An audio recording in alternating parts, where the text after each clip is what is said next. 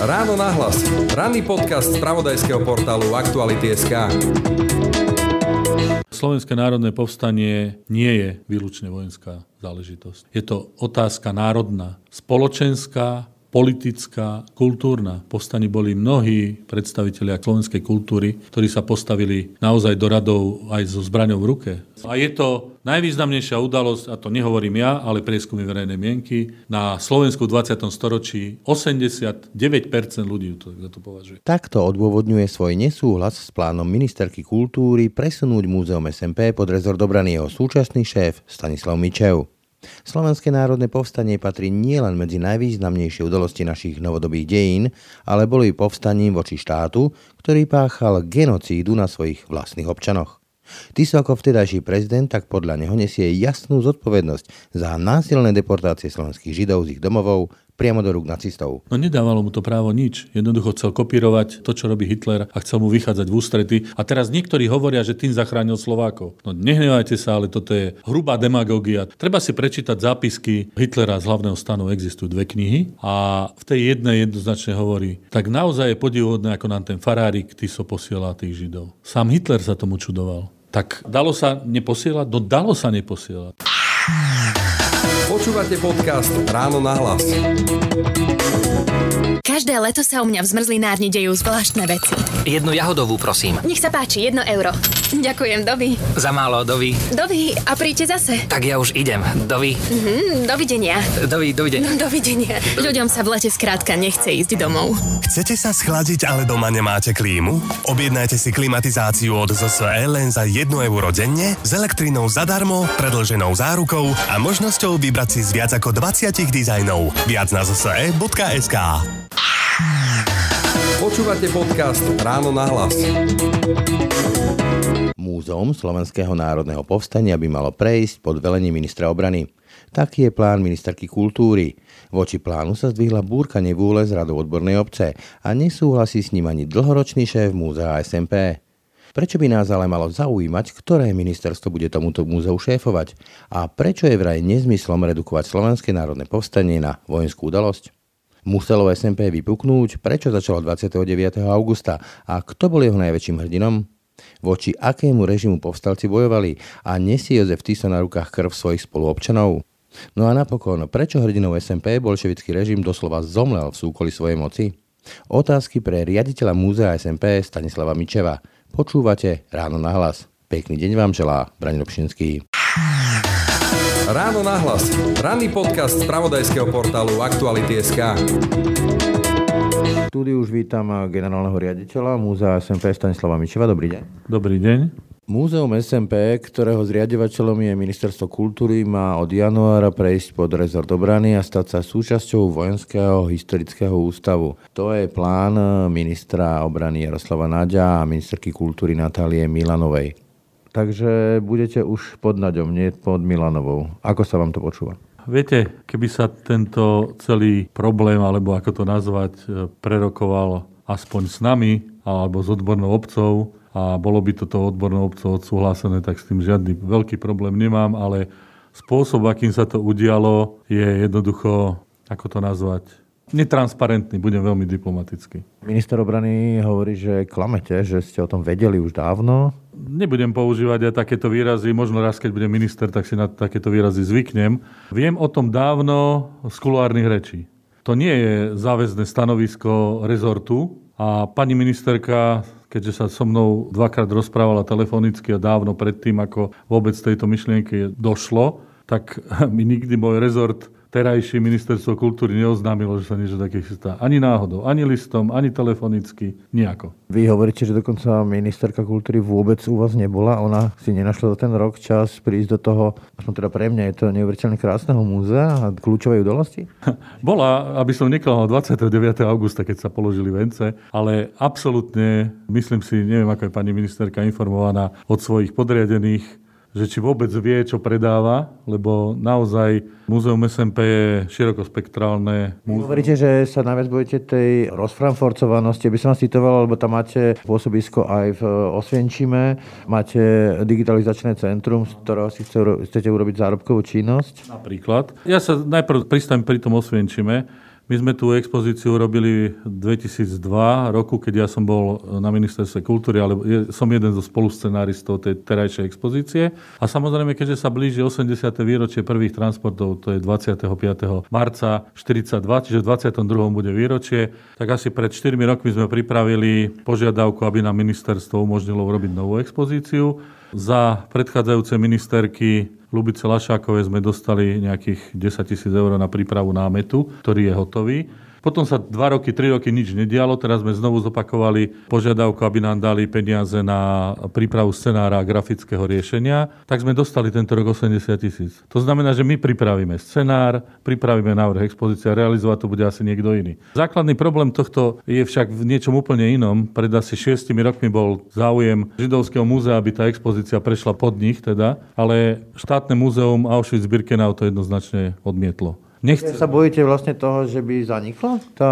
Nie, nie, nebojím sa, že by zanikla. Bojím sa, že by zanikla činnosť, ktorá je spojená s výskumom v tejto oblasti. To znamená, my nebudeme môcť robiť holokaust? Ja poviem len, len jedno. Máme partnerské organizácie, s ktorými dlhodobo spolupracujeme a nie sú to žiadny treťotriedný partner. Je to Jad Vašem v Jeruzaleme, Múzeum holokaustu vo Washingtone a Anna Frank House v Amsterdame. Robíme vzdelávanie, robíme vzdelávanie v oblasti holokaustu, SMP a druhej svetovej vojny pre učiteľov. Prešlo 150 učiteľov. Aj teraz vzdelávame online žiakov v tejto problematike. No a kto to bude za nás robiť? My sme vybudovali zo štruktúrálnych fondov vzdelávacie centrum. Dobre, tak si to povedzme takto. Keby ste prešli po Vojenský historický ústav ako celok, bol by nejaký problém? Lebo akože bežný človek si povie, či je to v rezorte Nadia, alebo Milanovej, alebo ja neviem, Mičovského, je to v zásade úplne jedno, nie? V, v zásade je to úplne jedno, ale neviem, čo by pán minister obrany povedal na to, keby niekto povedal, že čo ja viem, veliteľstvo vzdušných síl, čo je vo zvolenie, by malo ísť pod ministerstvo dopravy, alebo to lietadla. Hej. To je asi taká logika. Dobrý nápad. Áno, vynikajúci. To je asi taká istá logika ako s múzeum SMP. Jednoducho je tu rezort, ktorý má zriadovať múzea ako kultúrne ustanovizne a to je ministerstvo kultúry. Oni zase operujú tým, že máme tu múzeum v Dukle, máme tu v Piešťanoch veľkú vojenskú expozíciu, no tak vy tam akože s tými tankami a dielami tak nejak patríte. Takže súhlasím, niekto prešiel cez park popred e, múzeum SMP a uvedomil si, že sme vojenské múzeum, lebo tam videl tanky. No ale asi v expozícii nebol. Vy sa teda hlavne bránite tej redukcii SMP, Slovenské národné povstanie, ako vojenskej udalosti, že to nebola len vojenská udalosť. Príklad, ale my nerobíme len SMP. My robíme slovenskú spoločnosť v rokoch 38, 45 s presahmi pre toto obdobie aj po tomto období, keď to s týmto obdobím súvisí. My robíme politiku, spoločnosť, kultúru, holokaust, slovenský štát, robíme SMP a oslobodenie a to sú parciálne veci v rámci toho. Viete, pri tejto logike robíme holokaust, tak potom by sme mali patriť pod Sereď, pod Múzeum holokaustu, lebo robíme holokaust. Dobre, ešte raz. Keby ste prešli ako celok, Áno. Aj s tými expozitúrami vo Svenčime a s tým celým výskumom a s digitalizáciou a tak ďalej, a tak ďalej, jednoducho ako celok by ste prešli pod iné ministerstvo, by ste preto mohli skúmať tiež. Oni tam hovoria o spájaní z Vojenský historický ústav odborníkov, že by to proste bol synergický efekt. Zacitujem pána ministra. Dochádza k tomu, aby sa vytvoril trojuholník medzi Vojenským historickým ústavom, Vojenským historickým múzeum v Piešťanoch, ktorého pobočkou je aj Svidník a nami. A aby sme sa zamerali na výskum vojenských dejín a vojenského archivníctva. To je presná citácia pána ministra, ktorý Čiže to povedal. Tá redukcia sa bude. Tam nebolo nič. Veď keď povedia, že prechádzam Múzeum SMP pod obranu, ale digitalizačné centrum a expozícia v Osvienčime zostávajú na ministerstve kultúry, tak to niečom hovorí, nie? Ja som to nepovedal, ja to ja len citujem, to, čo bolo na tlačovke. Čiže vraceme sa oblúkom k tej obave, že vás redukujú na vojenskú udalosť. Takto to vidím, zatiaľ z tých vyjadrení a teraz sa pýtam, ja som v jednom rozhovore povedal, že sa obávam teda aj o zamestnancov a o to, že sa bude prepúšťať. To už reagoval minister, že Pán to je... čo pán minister povedal, že nebude, ale zároveň v tom istom rozhovore povedal, že áno, niektoré činnosti sú duplicitné, ale peniaze, ktoré pri rušení tých duplicit e, vzniknú, tak budú použité na rozvoj múzea. No ale to znamená, že prepušťame ľudia. Mne záleží na tom, aby sme udržali zamestnanosť ľudí, ktorí roky toto múzeum budujú a nerozumiem, prečo by ich mali vyhadzovať na ulicu, lebo sú to naozaj odborníci na svojej úrovni. Ja, to, ja poviem veľmi aj proti sebe. Keby teraz 5 rokov nebol riaditeľom múzea SMP nikto, alebo aj, čo ja viem, hoci kto, kto sa tomu nerozumie, tak 5 rokov nikto nezbadá, že sa niečo v tom múzeu deje, pretože tí ľudia, ktorí tam sú, vedia, čo majú robiť. A ten systém sa budoval 15 rokov. To nie je o tom, že to spadlo z jahody. Naozaj toto sa budovalo 15 rokov a všetci tí ľudia, ktorí sú zamestnaní v múzeu, a to vám potvrdia tí, čo s nami spolupracujú a mohol by som menovať naozaj špičkové organizácie v celej Európe, tak oceňujú spoluprácu s nami, pretože je na vysokej úrovni a takisto, keď sa spýtate v Banskej Bystrici, či už umelcov, alebo ľudí, ktorí sa touto problematikou zaoberajú tak nikto nemá výhrady proti tomu, ako muzeum funguje. Ja nerozumiem. Kultúre nefunguje množstvo vecí. A to, čo funguje, tak to šibneme preč z kultúry. Kde sa to podľa vás zobralo? Hovoríte, že kulárne o tom viete nejaký čas. Pre mňa to bolo také prekvapenie. Vy máte aký motív alebo aké vysvetlenie motívu? Neviem, aké je vysvetlenie motívu, ale môžem vám povedať a môžeme to potvrdiť moji zamestnanci, ale aj niektorí ľudia, ktorí sa pohybujú v tej sfére kultúry že ten pohon na to, aby som ja nebol riaditeľ, je tu už niekoľko rokov. Pretrval za Maďariča, za pani Lašákovej aj, aj teraz.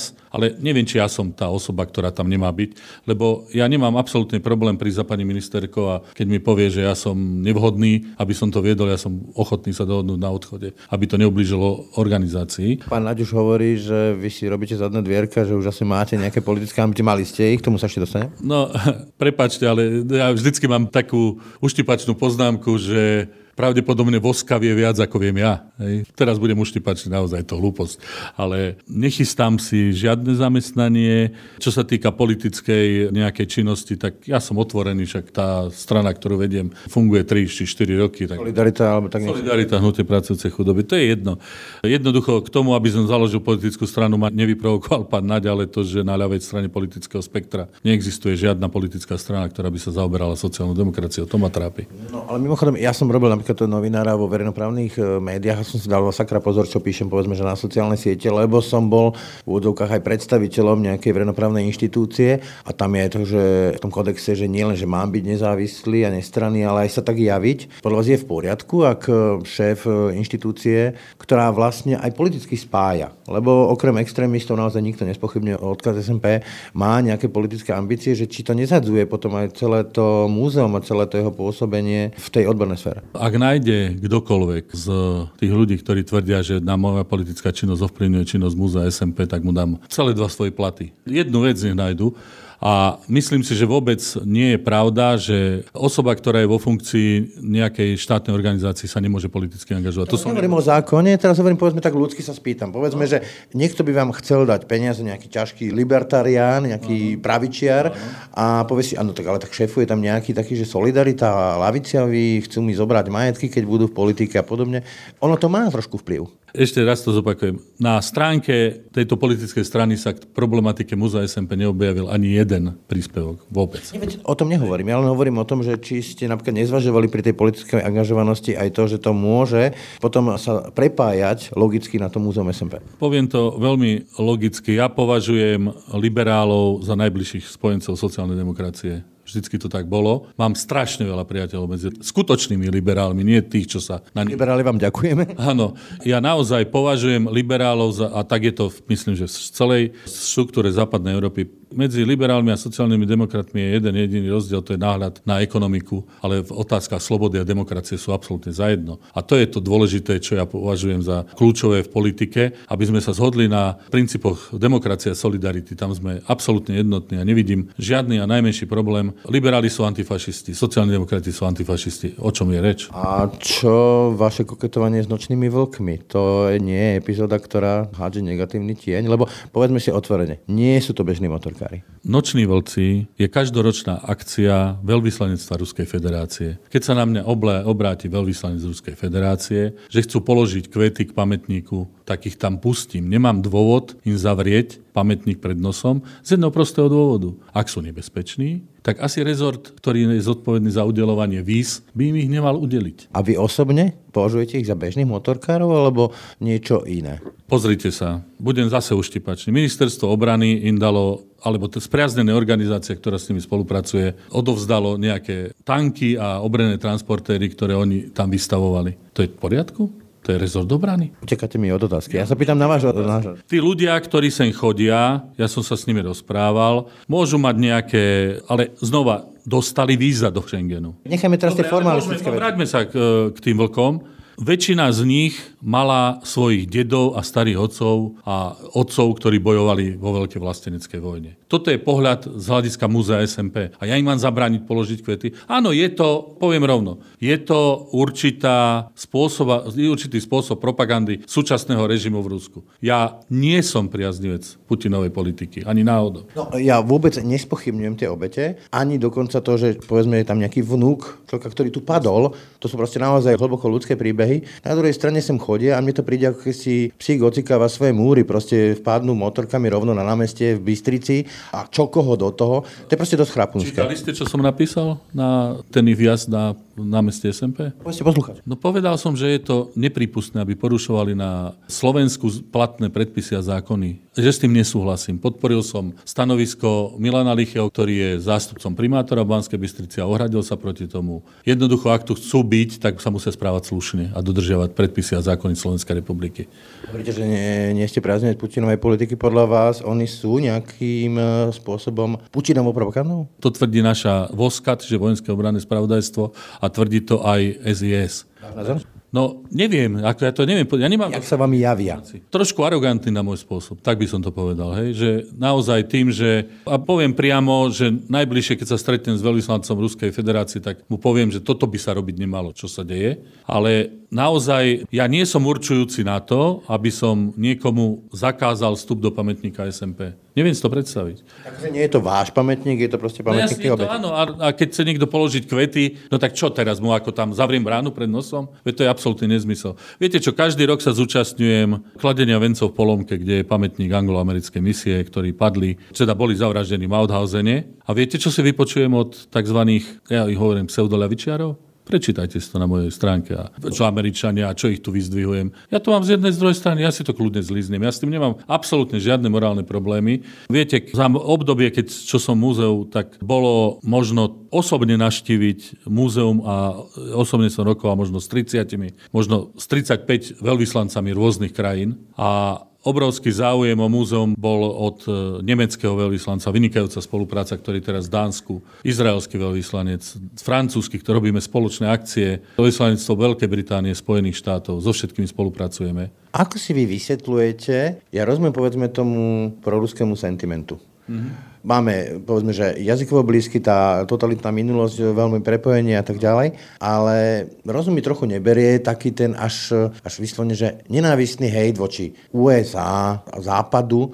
Sám ste hovorili teraz, že ste si vypočuli od pseudolavičiarov, keď kladete vence obetiam tá ľudí, ktorí umreli v povstaní a sú zo západu. Áno. Viete čo, toto, ja jednoducho, keď to zoberiem čiste historicky, v druhej svetovej vojne Spojené štáty, Veľká Británia, Francúzsko a Sovietský zväz boli spojenec, aby porazili fašizmus. Ja vždy hovorím, že Hitlera porazila koalícia z SSR, USA, Veľkej Británie. Teraz e, počúvam, myslím, že nemenovaný poslanec Národnej rady zverejnil obete, koľko, ktorý... Na... Milióny. Podľa vás je to fér? Akože hovoriť, nie, že... nie, je to, je to demagogia. Hlúpa demagogia, pretože mohol by som ocitovať, nemám ten citát presne tu, ale mohol by som si ho nájsť v telefóne, kde Nikita Chrušcov vo svojich spomienkach hovorí o tom, ako Jozef Vysarionovič Stalin rozprával o americkej pomoci, kde jednoznačne povedal, že nebyť americkej materiálnej pomoci, tak Sovietský zväz nikdy nemôže odolávať náporu nacistického Nemecka tá pomoc, a to málo kto vie, prišla teda po Pearl Harbor, hneď v decembri 1941 a výrazne pomohla zásobovaniu Leningradu cez Ladošské jazero. Napríklad. No, Američania ste navyše mohli povedať, čo nás do toho. No, teoreticky áno, ale vedeli, že čo je väčšia hrozba pre nich, takže sa rozhodli pre túto spoluprácu. Celkom jasne a to deklarovali. A znova hovorí sa o tom, že áno, dali, ale potom im to Rusi museli zaplatiť. Lenže všetky tie, a mám presné čísla, ale nechcem to... Odpúšťalo veľa. 90% sa len odpustilo ceny, čiže za 10% sa to predávalo. Okrem toho po vojne sa veľká časť toho dlhu zmazala. No, aj Británia dokonca v tom Land and Lease tiež bolo, že si museli potom platiť, však bola zadlžená v 45. brutálne.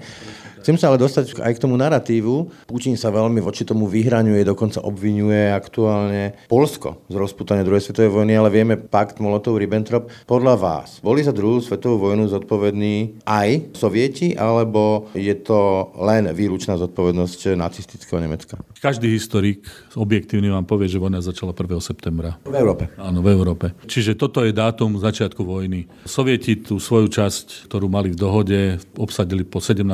septembri. A chcel by som pripomenúť dve veci, že za rozputanie druhej svetovej vojny sú zodpovedné aj západné veľmoci, či je to už Veľká Británia alebo Francúzsko Mníchovom. No a ešte v 35. však mohli zasiahnuť, keď obsadzovali Poríne. Presne, čiže tá politika akože mieru, veď vieme, ako Chamberlain s tým papierom mával, že zaistil mier a v 40. padali bomby na Veľkú Britániu.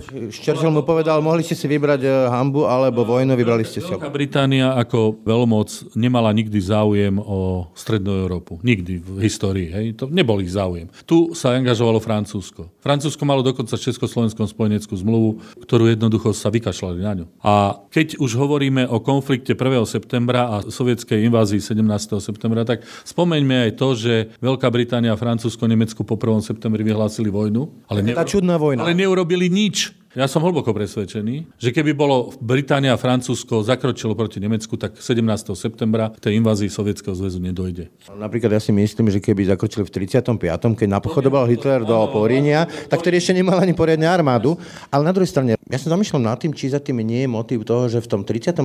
vlastne už boli tie prvé ročníky po roku 1918, odvodové, deti, a Francúzi ešte tam mali tie zákupy z Verdénu, pamätali si tie milióny a milióny. Milión 700 tisíc Francúzov padlo, bolo to najviac zo všetkých. Sa báli. Áno, báli sa, no ale to neospravedlňuje to, čo urobili s Československom. Nie, ja nespravedlňujem, len... Ak, ak po prv, výsledkom prvej svetovej vojny bola aj to, že sa vytvorilo Československo a rozbilo sa Rakúsko-Horsko, aby Nemecko nemalo takého silného spojenca, tak potom mali minimálne Francúzi trvať na tom, že sa tie veci musia plniť. A keď začalo sa od Versailles pod Hitlerovým tlakom ustupovať a Hitler v tých rokoch, ešte aj pri napadnutí Československa, nemal takú podporu generálneho štábu. Nechceli to. Bolo pripravené dokonca puč, akorát Briti tomu neverili. Dokonca jeden historik hovorí, že, alebo napísal myslím aj takú knihu, že to je druhá 30-ročná vojna, že od 14. do toho 45.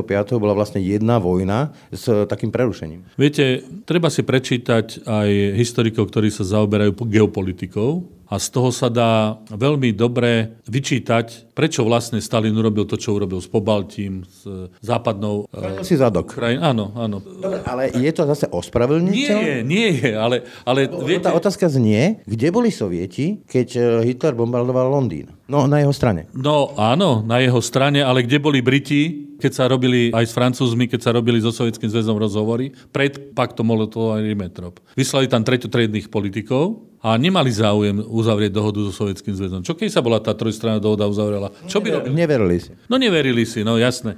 Skúste si pozrieť zmluvy, však sú tam zmluvy s hitlerovským Nemeckom, nie samozrejme o delení sféru vplyvu, ale tie mierové, či už je to Polska z 34. alebo Francúzska z 38. už po Anšluse, pozor, hej, Rakúska. No jednoducho zlyhala tu medzinárodná spoločnosť a veľmi... Aktívna bezpečnosť. Dobre, keď poviem, že Mníchov bola hanebná zrada, asi budete súhlasiť. No, Druhá vec ale je, že kto prvý obsadzoval po nacistoch nejaké územia? No, sovieti, samozrejme. Ale to bola reakcia na tú situáciu, ktorá vznikla a ja ju neospravedlňujem, lebo je to neospravedlniteľné.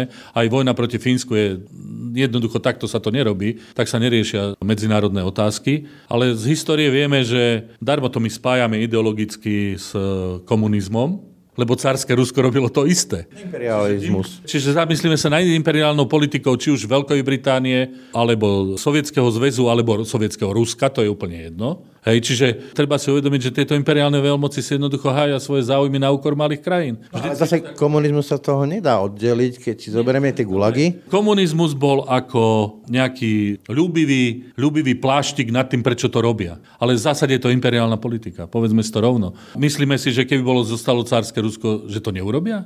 To je čiste hypotetická otázka, hej? ale, ale hovorím, hovorím, že zoberme si do histórie. Viete, keď si zoberiete Churchilla, ktorého samozrejme si vážim za to, čo urobil v 40. roku, že dokázal zmobilizovať britskú spoločnosť do vojny proti nacistickému Nemecku, ale na druhej strane jeho politika voči kolóniám sa nezmenila. Hladomor. No tak, aj, aj vieme ďalšie rozhodnutia.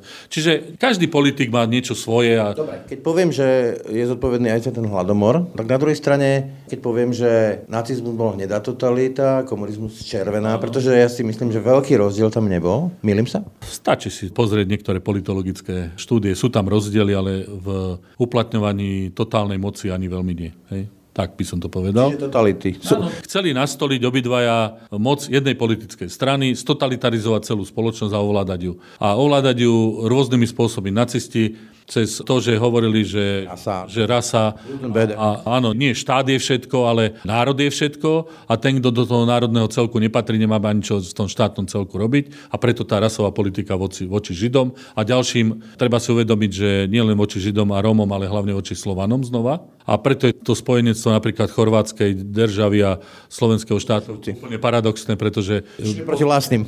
išli, pr- keby hypoteticky Hitler vyhral vojnu, tak už sa tu po slovensky nerozprávame ani náhodou. Hej. A toto si museli slovenskí politici uvedomovať. Čiže podľa vás bol eh, tá Barbarossa, teda myslím, eh, súboj nacistov a sovietov, súboj dvoch totalít? Bola to vojna o priestor, o životný priestor. Lebensraum. Áno, Lebensraum.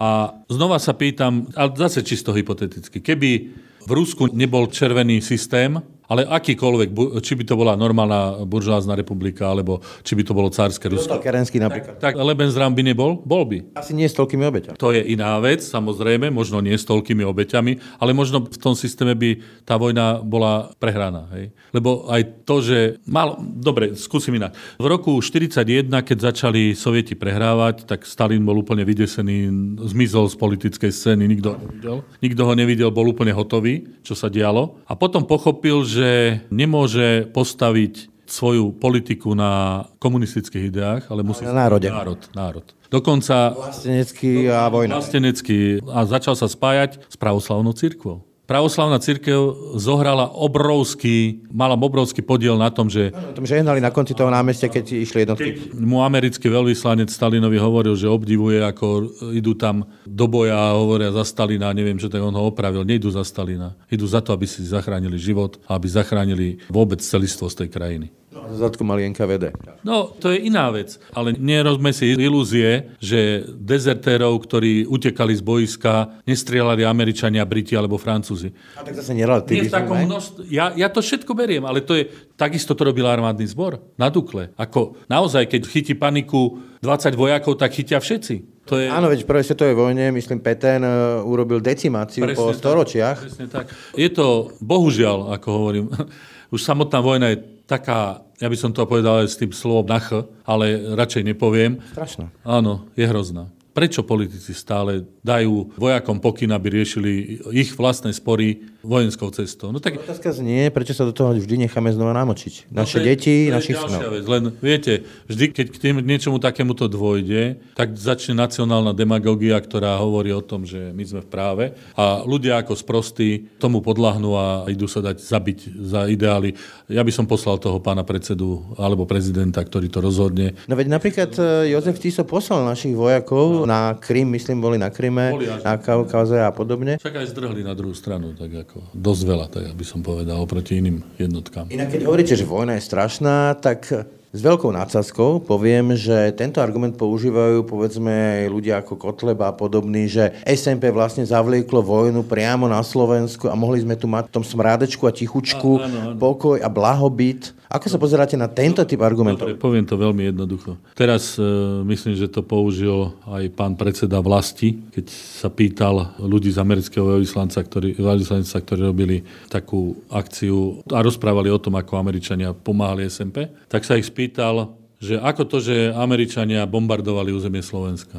Ste tu Apolku, keď my sme vyhlásili vojnu USA? Áno, my sme vyhlásili vojnu Spojeným štátom, ale viete, aj, aj boli sme na východnom fronte a títo blázni, ktorí hovoria, že SMP prinieslo obete, si neuvedomujú, ako by bol prebiehal front na území Slovenska, keby tie vojska Červenej armády nedostali priamo z Moskvy pokyn, že sa majú kovať inač. Že toto je spojenecká krajina? Ako by to asi dopadlo? Vieme, ako to dopadlo v Maďarsku? Tie hromadné znásilnenia a tak ďalej. Á, presne tak. A tu sa to, áno, odvliekli zhruba 10 tisíc ľudí, Suseda mojej starej mamy mal 17 a hodili ho na nejakú vetriesku, alebo čo to bolo za nákladák a netušil, o 10 rokov sa vrátil. Presne tak. Odvliekli zhruba 10 tisíc ľudí z nášho územia, ale nech sa pozrú, koľko odvliekli z Maďarska. To boli 100 tisíce. A dokonca bolo tak, že keď sa dozvedel Peter Zaďko, ktorý bol v tej delegácii, ktorá bola vyslaná zo Slovenskej národnej rady na východné Slovensko aby preberali oslobodené územia. Keď sa dozvedel, že z Liptova odliekajú ľudí, tak išiel za Petrovom, veliteľom frontu a povedal mu, že je to nepripustné, že sme spojenci. A Sovieti to zastavili, naozaj. Potom od určitého času už žiadne takéto veľké odliekania ľudí do Sovietskeho zväzu neboli. Asi to nebol kľúčový argument, e, prečo vyhlásiť zaštínče s vysťahovaním tá slávna veta Jána Goliana, inak pre mňa neuveriteľného hrdinu.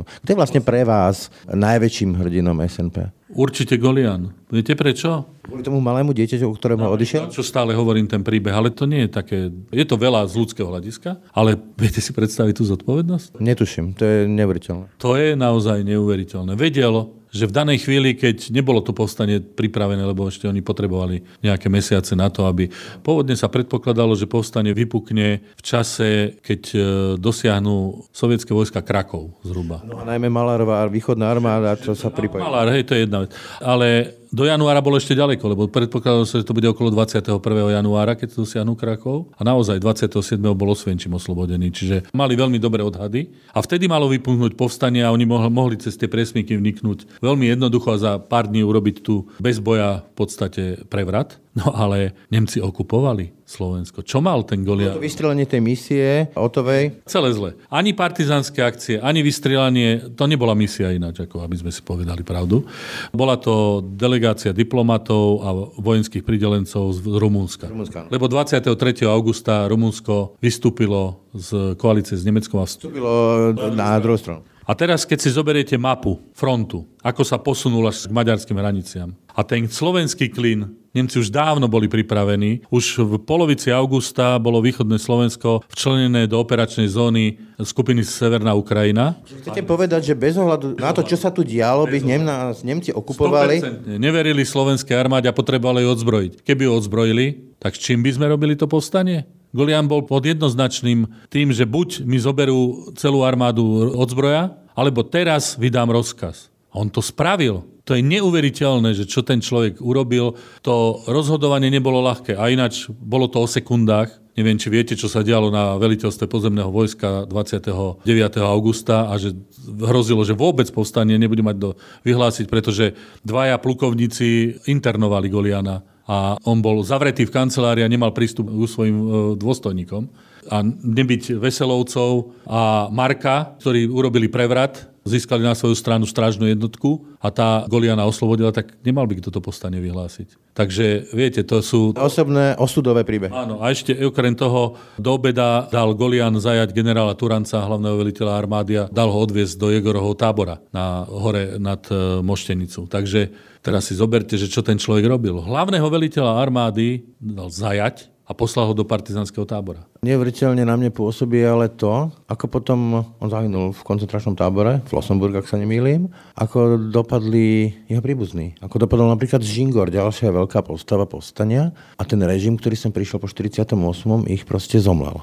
Jasné. Prečo si takto špiníme vlastných hrdinov? Ja vám poviem niekoľko príkladov. Golian je jeden z takých príkladov. Už dávno tu mal byť natočený celovečerný film o Golianovi o viesť. Súhlasím. Scenár je hotový, už som ho dozdal dávno, ale už sa toho ujal e, Juraj Štepka, uvidíme, že či z toho niečo bude a že či vláda uvoľní na to peniaze, lebo na všelijaké iné projekty, keď pozerám v televíziách, tak sa uvoľňujú peniaze.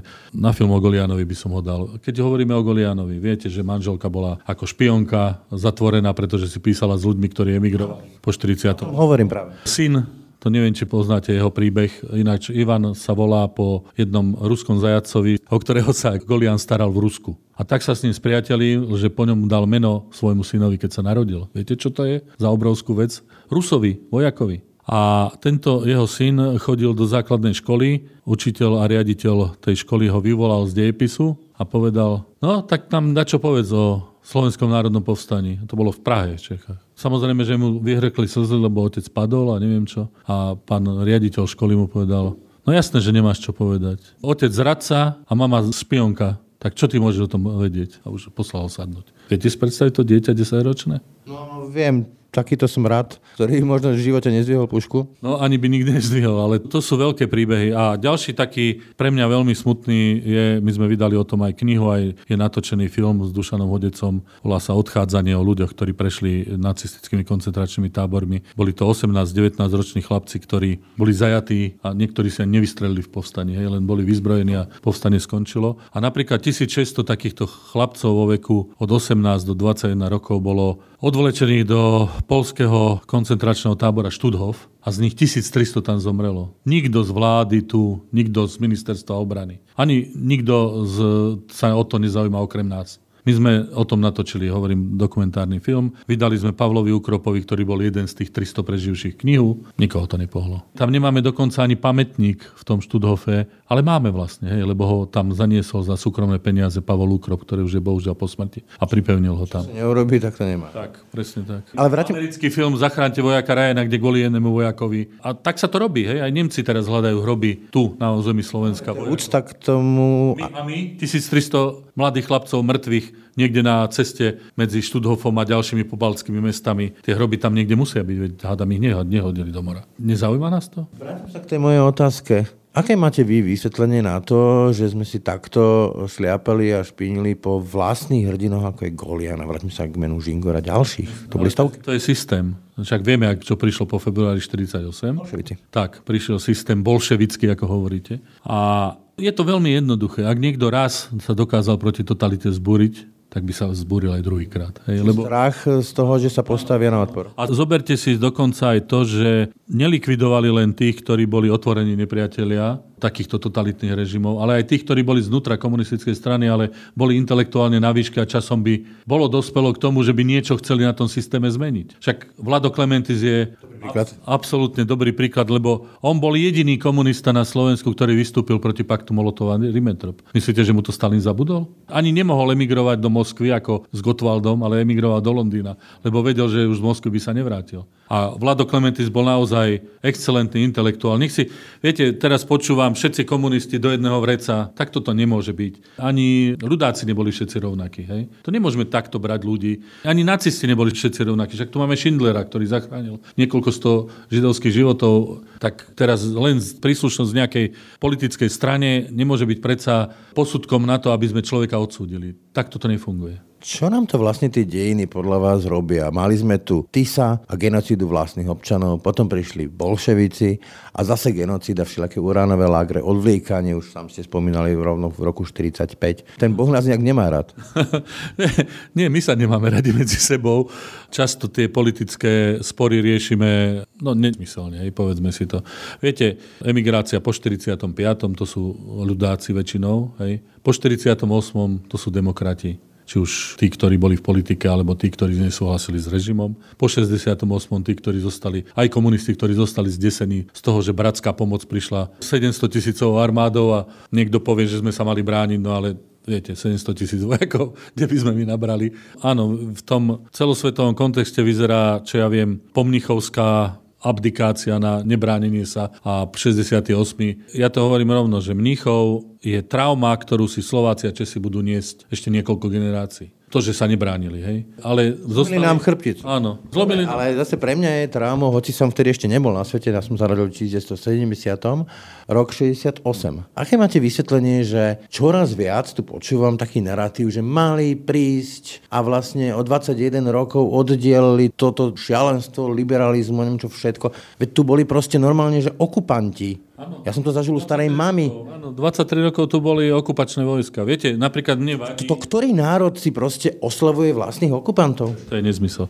Viete, ja trošku sa snažím aj niektorých e, liberálne ladených ľudí, nie že usmerniť by som povedal, hej, lebo povedia mi, že okupácia územia Československa začala v máji 1945. Nie, to je alibizmus, mali sme vlastnú zodpovednosť. To je strašné, lebo obdobie od mája 45 po február február 48 je relatívne demokratické. Mali to v rukách. Mali sme to v rukách. A existujú modely, kde sa z toho tí dostali. Zoberte si Fínsko a Rakúsko. To je jedno, ale proste mohli sme. Áno, mohli sme. Všetci hovoria, veď, a boli tu agenti NKVD, spisovali, poviem rovno, agenti NKVD a skúmam túto vec už niekoľko rokov, vedeli o všetkých našich dôstojníkoch armády všetko. Však sme boli na východnom fronte. Tak čo si oni mysleli, že oni nezistia? Boli tu zhadzované skupiny už dávno predtým neorganizátorské, ale práve také, ktoré mapovali terén, zisťovali o ľuďoch, kto je kto.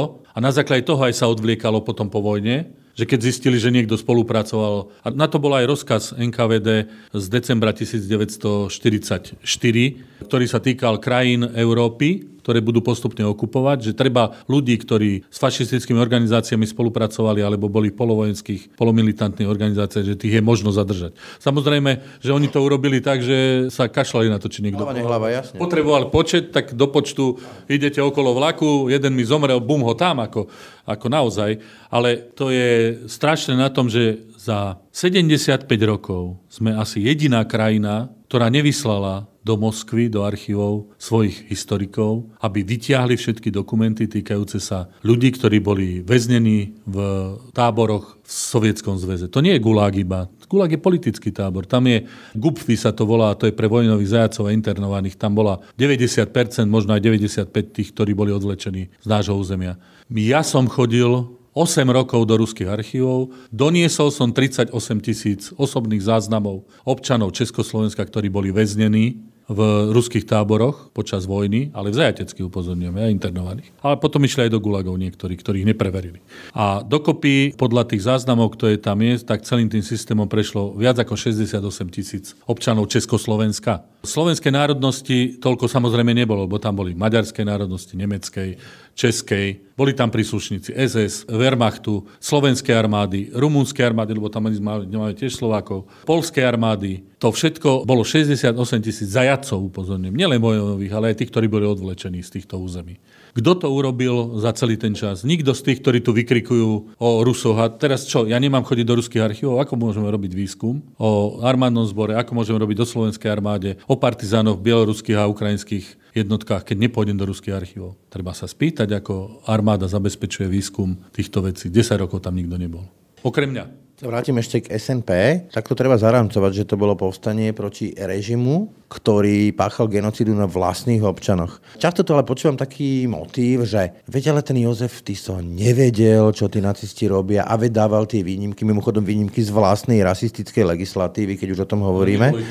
Ale keby bola aj 100 tisíc, ale jednoducho tá rasistická legislatíva, teda myslím židovský kódex, bol kódex, ktorý prijala jeho vláda. Čo hovoríte teda na tieto argumenty? Pozrite sa, keď mi niekto povie, že ty so zachránil 30 tisíc Židov, tak už samo o sebe to nemá relevantnú hodnotu, pretože toľko sa ich po vojne nedožilo. Takže to je ďalší blúd. Ak niekto povie, že ďační Židia postavili pomník Tisovi v Jeruzaleme, tak sa len zasmiem. Ja som v tom Jeruzaleme bol, ale Žiadny pomník tam nie je. No, nikto ani fotku nedoniesol toho pomníka, ani mi nepovedal, na ktorej je to ulici. Teraz som sa od jedného dozvedel, čo si so mnou dopisuje, že je Kvar Masaryk, to je kibuc ktorý je venovaný Čechoslováci, alebo to postavili Čechoslováci. Ja som v tom kibuce bol, nič tam také nie je. On tam nebol nikdy. Takže, viete, to sú nezmysly. A výnimky, tak stanovím si rasový zákon a potom z neho dávam výnimky. A myslíte si, že tie výnimky boli dávané z altruizmu? Nie, tam UHU, teda myslím ten úrad, ktorý riadil arizácie, museli zrušiť, pretože bol tak e, skorumpovaný. Áno, presne. Ja som napísal o Morávkovi, ktorý bol predsedom knihu. Ušiel. No, ušiel, alebo aj nie, no to sa nevie. Ale vráťme sa k tým výnimkám. Tiso udelil, a teraz budem citovať Gilu Fatranovú, to je asi najlepšia izraelská historička, ktorá sa zaoberá problematikou holokaustu a ona písala knihu o pracovnej skupine. Tiso udelil z hľadiska svojho prezidentskej kancelárie celkom 1003 výnimiek, čo je asi 4000 ľudí. Ale tá cena za tú výnimku nebola práve najmenšia, hej? aj finančná, takže hovorí sa o 100 tisíc korunách za každú výnimku. A samozrejme udelovali výnimky ministri, väčšinou hospodársky a hospodárski experti, ako bol Zaďko, Karvaš, Dokonca Čatloš povolával do tých pracovných jednotiek, aby nemuseli, nemuseli ísť e, do transportov. No ale tých výnimiek nebolo zďaleka toľko, ako sa tu rozpráva. Keď teda poviem, že Jozef Tiso má na rukách krv vlastných občanov, Milím sa? Stačí si prejsť listy, ktoré ty so dostával napríklad u vojakov vo východnom fronte, na východnom fronte, kde mu písali o tom, ako vraždia a strieľajú, lebo to nemohli. Sami. Videli to. Áno, videli to. Takže minimálne mohol tušiť. A nehovoriac o tom, že ho na to upozorňovali z Vatikánu. Či už to bol Nuncius Burzio, ktorý bol niekoľkokrát za ním, alebo kardinál Tardini, ktorý ho vyzýval, aby toto nerobil. V každom prípade je otázkou, čo mu dávalo právo vysťahovať nevinné deti z ich domov a z ich vlasti naložiť do nejakých dobyčákov. No nedávalo mu to právo nič. Jednoducho chcel kopírovať to, čo robí Hitler a chcel mu vychádzať v ústrety. A teraz niektorí hovoria, že tým zachránil Slovákov. No nehnevajte sa, ale toto je hrubá demagógia, to takto nemôže fungovať. Treba si prečítať zápisky Hitlera z hlavného stanu. Existujú dve knihy a v tej jednej jednoznačne hovorí, tak naozaj je podivuhodné, ako nám ten farárik Tiso posiela tých Židov. Sám Hitler sa tomu čudoval. Tak naozaj, dalo sa neposielať? No dalo sa neposielať. Dánsko. Dánsko bola okupovaná krajina. Hej, Maďari museli zvrhnúť Hortyho. Jasné. Horty bol pri moci, ale Nemci okupovali Maďarsko v marci, až potom začali transporty. Bulharsko, to bol spojenec nacistického Nemecka. A okrem transportovania Židov z tých macedónskych území, ktoré Bulhári obsadili, z vlastného územia neodtransportovali ani jedného Žida a dokonca, keď sa začalo hovoriť o transportoch, tak boli manifestácie na námestiach proti tomuto rozhodnutiu. Čiže boli nacistickejší než sami nacisti? No, viete, ako je to podivodné v krajine, kde je na čele ten, čo na tom čele bol. Lebo, lebo miluj blížneho svojho ako seba samého. Tam sa nič nehovorí o Židoch. Alebo Mohamedánoch, alebo... Hovorí, Ježiš bol Žid. Ježiš bol Žid, samozrejme, jasne. Úplne na záver. Ja chodím e, s deťmi pravidelne do múzea SMP, je to nádherná stavba, máte pekné expozície, ale som smutný posledné roky. Ono to vonku to pustne, ako to hrdzavie, nejakú veľkú hrdosťou ma to nenaplňa. Čo je pointa? Peniaze? Myslíte tie vonkajšie exponáty? Sú 55 rokov von pod dažďom. Čiže peniaze. V žiadnom, skúsim, v žiadnom prípade takto uložená technika z druhej svetovej vojny nemôže byť. Pred niekoľkými rokmi sme urobili projekt podzemného múzea, ktorý je schválený ako investičný zámer na príslušnom ministerstve. Vo februári 2015 vláda prijala na výjazdovom zasadnutí v Bystrici rozhodnutie, že do konca roku 2015 majú byť uvoľnené finančné prostriedky na projektovú dokumentáciu. Je aký dátum? Vieme, že? Pred 3,5 rokmi, lebo situácia začala byť zúfalá, naozaj u niektorých tých exponátov sme vypracovali konzervatorský a reštaurátorský posudok, hádam na 80 strán aj s fotografiami, ktorý sme poslali a osobne som ho odozdal pánu Ragačovi, ktorý bol vtedy generálny riaditeľ sekcie kultúrneho dedictva. Do ruky som mu dal správu, v akom je to stave a čo potrebujeme. Čiže sluby sa slubujú a... Nič sa nestalo, nič sa nestalo. A teraz nás kritizujú, že to neopravujeme. A to vám môžem povedať, že ešte ďaleko nebezpečnejšie je podľa mňa to, že tie sklenené na tých kupolách, tie sklenené Klobúku, Janoško. tom klobúku sú v absolútne dezolátnom stave. V Lani sme dostali k oslavám SMP 52 tisíc na to, aby sme ich prešpárovali, ale tie treba vymeniť. Sú tam... Môže spadnúť na hlavu. A viete, čo je to za ťarcha? Tie... Zabijú ho. No. A máme tam niekoľko listov. Nikto nás nepočúva. Ja viem, sú to pomerne veľké náklady, vychádza to asi 1,6 milióna, ale by to vyriešilo tepelné hospodárstvo a vyriešilo by to bezpečnosť návštevníkov. Asi sa musí niečo tragické stať. No, to tak býva na Slovensku. Prosím, len nie. Ja som napísal niekoľko listov, ministerstvo nereaguje. Práve preto som na Facebooku rozpútal akciu na to, aby si niekto začal tie naše exponáty osvojiť, adoptovať? Dobre, ale ako si vysvetľujete, že SMP je kľúčová udalosť moderných slovenských dejín? My tie dejiny nemáme bohaté, my nie sme nejakí Briti, ktorí sme obsadzovali kolónie, my máme také tie veľmi krátke, malé dejiny a SMP je taký šperk v No. našich dejinách. A toto? No, poviem vám to trošku inak. Keď som nastúpil 3. apríla 2006 do múzea, tak som si pozeral fotografie z predchádzajúcich rokov z oslav SMP. Predchádzajúci rok, keď som prišiel ja v 2005, tak traja ľudia a jeden veniec. To boli oslavy SMP na regionálnej úrovni. Tak sme si povedali, že dosť. A 2006, 2007 a 2008 sme urobili centrálne oslavy, kde sme pozvali veľvyslancov, hlavu štátu, všet, všetkých e, To, čo poznáme teraz. to, čo poznáte teraz. A predstavte si, oni bali sa neprísť. Ja to poviem rovno, hej, že aj povedzte, že predseda vlády napríklad dostane pozvánku a vám povie, že nepríde. A začali sme robiť centrálne oslavy. Teraz chodí 40 veľvyslancov. Je to najväčšia protokolárna záležitosť, ktorá sa cyklicky opakuje na území Slovenska. Čiže vlastne vám pomáha medzinárodný tlak, hej? Áno, postavili sme to na nohy. Tí veľvyslanci sú nadšení z toho, že sa to robí a že to v mnohých krajinách takto ani nefunguje. Veľmi ma potešila norská veľvyslankyňa, ktorá mi, myslím, že to bolo pri 70. výročí, povedala, že prešla 14 krajín ako ambasádor a že nič tak dobre zorganizované nevidela. A to robíme my. Od roku 2009 je už dokonca uznesenie vlády k tomuto. Hej, že sme poverení organizovaním oslav. Ale každý si myslí, a je taká predstava aj medzi ľuďmi, že samozrejme, že sú oslavy, tak ministerstvo nafutruje peniaze do našej organizácie. Tak oslavy stoja ročne každý rok okolo 50 až 60 tisíc eur, čo nie je veľa, upozorňujem. Vôbec to nie je veľa. Ale ministerstvo nám dá 20 až 25 a všetko ostatné ide z našich rezerv, ktoré zarobíme nejakým spôsobom. Na tohto roku sme nedostali nič. Ale urobím tie oslavy. Znova. Urobíme ich... Akože nulu? Akože nulu, áno. Presne tak. Nemáme žiadne účelové prostriedky vyčlenené. Vlastne my sme mali SMP teraz e, na jeseň, keď tam e, minister Krajňák tým maskáčok pobehoval. Viete, toto je... Ja som to aj kritizoval. Prirovnávať SMP k e, tejto pandemickej situácii je nezodpovedná záležitosť. Plúvanie, akože do tváre tých obetí? Viete, aké východisko mali tí ľudia vo vojne? Teraz, keď dodržiavate nejaké opatrenia, dávate si pozor, tak nejaké východisko máte. Ale oni v tej vojne nemali žiadne východisko. Tam napríklad, keď ste rasovo nezodpovedali, tak čo vám pomohlo? No viete, teraz si zase tí popierači dávajú tie žlté hviezdy a cítia sa ako No to, židia. viete čo, to je nehoráznosť. Doslova nehoráznosť. Ja som sa niekoľkokrát k tomu ohradil. Samozrejme, tí ľudia, to je to isté, obmedzujú nám slobody. Kto im obmedzuje slobodu? Tak keď sa chce nakaziť, tak nech sa páči. Ale potom nech nechce, aby ho slovenské zdravotníctvo zadarmo liečilo, keď nechce urobiť sám nič preto, aby tú chorobu nedostal. Keď ju dostane, samozrejme, ako každý dostane zdravotníckú pomoc na tej úrovni, na akoj sme to schopní urobiť. A naše zdravotníctvo zďaleka nie je tak zlé, ako si tu nahovárame. Áno, starostlivosť je nedobrá štátu o zdravotníctvo, ale, ale lekári a sestričky sú na absolútnej špičkovej úrovni. Ale rozhodne to nie je rasistické. To nie je vojna. Ako toto je absurdné. Naozaj. A to zneužívanie žltej hviezdy Davidovej, no tak to je morálne bahno pre mňa absolútne. Toľko riaditeľ múzea SNP, Stanislav Mičev, ďakujem za rozhovor. A ja ďakujem veľmi pekne a som rád, že, že ste ma pozvali, aby sme si o týchto veciach povedali, lebo poviem to ešte na margo toho presunu. Slovenské národné povstanie nie je výlučne vojenská záležitosť. Je to otázka národná, spoločenská, politická, kultúrna. Povstaní boli mnohí predstavitelia slovenskej kultúry, ktorí sa postavili naozaj do radov aj so zbraňou v ruke.